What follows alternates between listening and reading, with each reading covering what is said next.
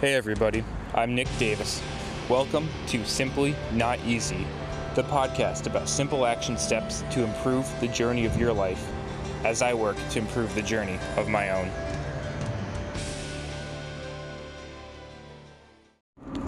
Hey, what's going on, everybody? Welcome back to Simply Not Easy. Hope you're having a good day out there today. And today, we're talking about what makes you great, or what makes a great someone in any given profession. Now, for me, this is very much from the lens of a physical therapist.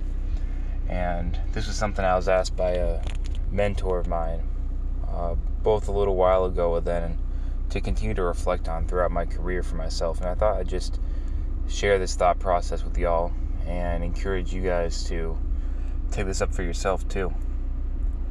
And so I get this message one day from him, and he asked me to really say, okay, I want you to write down and list the top three things that make a great PT. Right, and this is very obviously not quoted out of some textbook. This is not from a certain source. This is very much me coming up with this, discovering this for myself. And so thinking about, okay, what truly makes a great PT?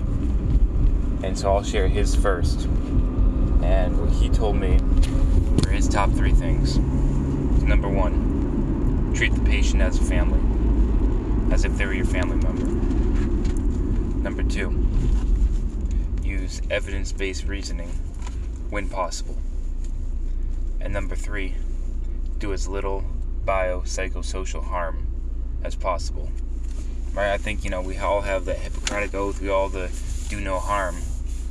But are we really staying diligent with that do no harm to every aspect of the meeting? And I think that the answer, as we all truly deeply reflect on it, is saying, hey, not intentionally doing harm, but I think that uh, we can all be a little bit more mindful, a little more intentional with every step of everything that we do.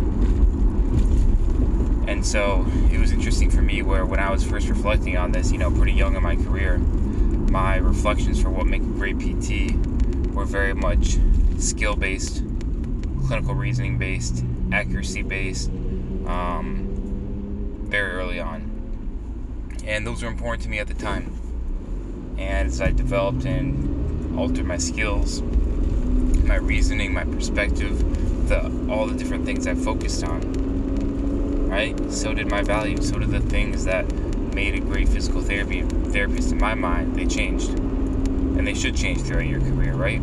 They should either, with as more evidence is presented, it should either increase your confidence in that for yourself, or it should allow you to help to partially refute that and refine it over time.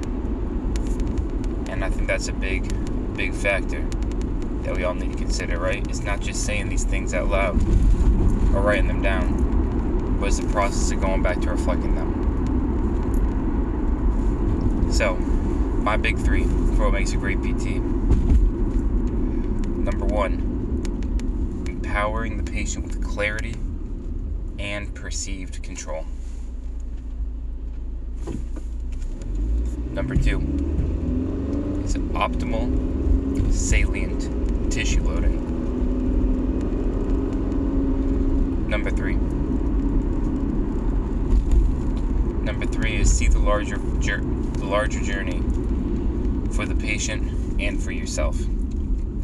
And for me, these things, they all paint a much clearer picture of what makes a great physical therapist compared to my previous, more uh, superficial, if we will, notions of these areas.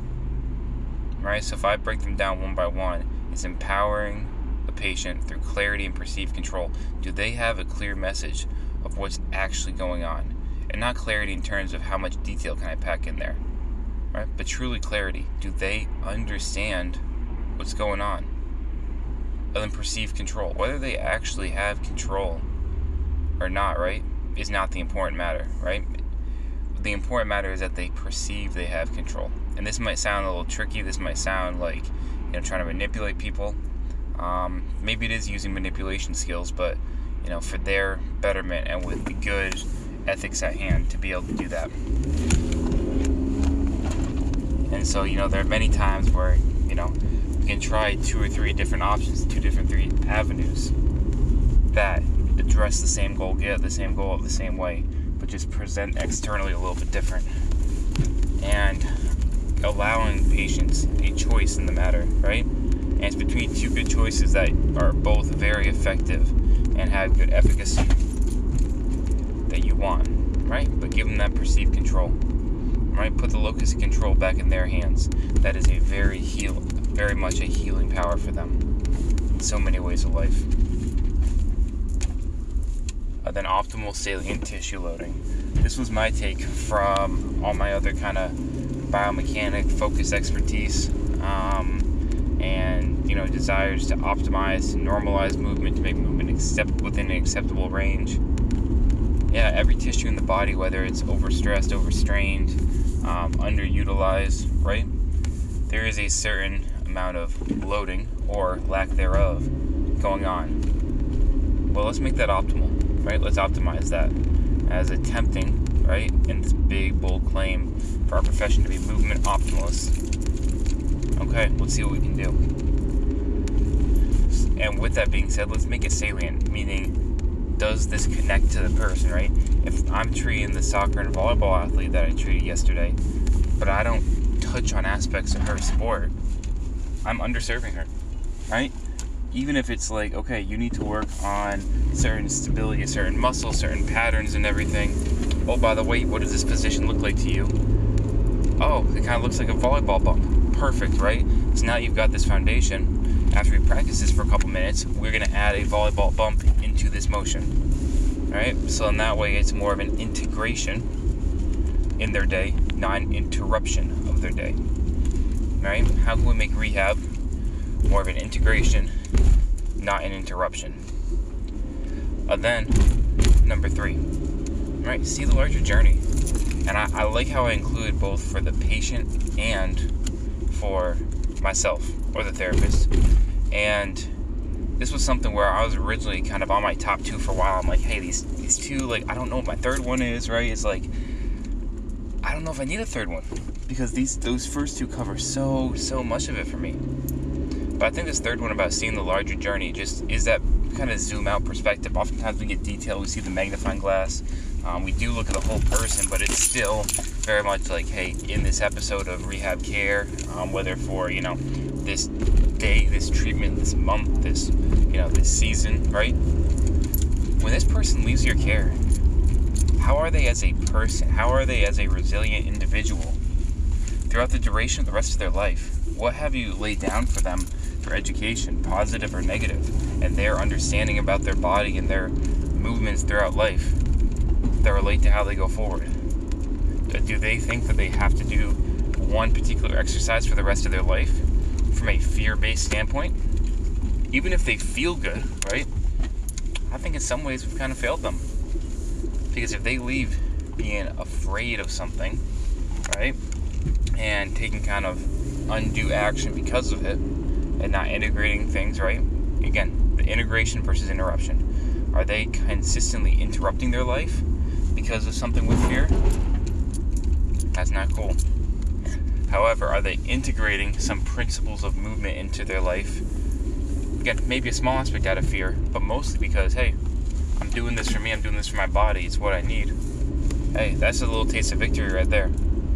So, in the larger journey for them, where are we leaving them? Like, where are we truly, truly leaving them? And would we want to get left there, right? With the knowledge we have, would we want to get left where we're leaving them?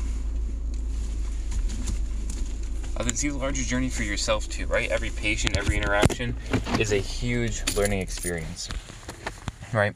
Huge learning experience. We can take so much from that. So see your own growth too, and that's not selfish at all. That's very important because every lesson you take is going to be important for the next patient, right? And yeah, unfortunately, sometimes early in your career, you mess up, you make mistakes.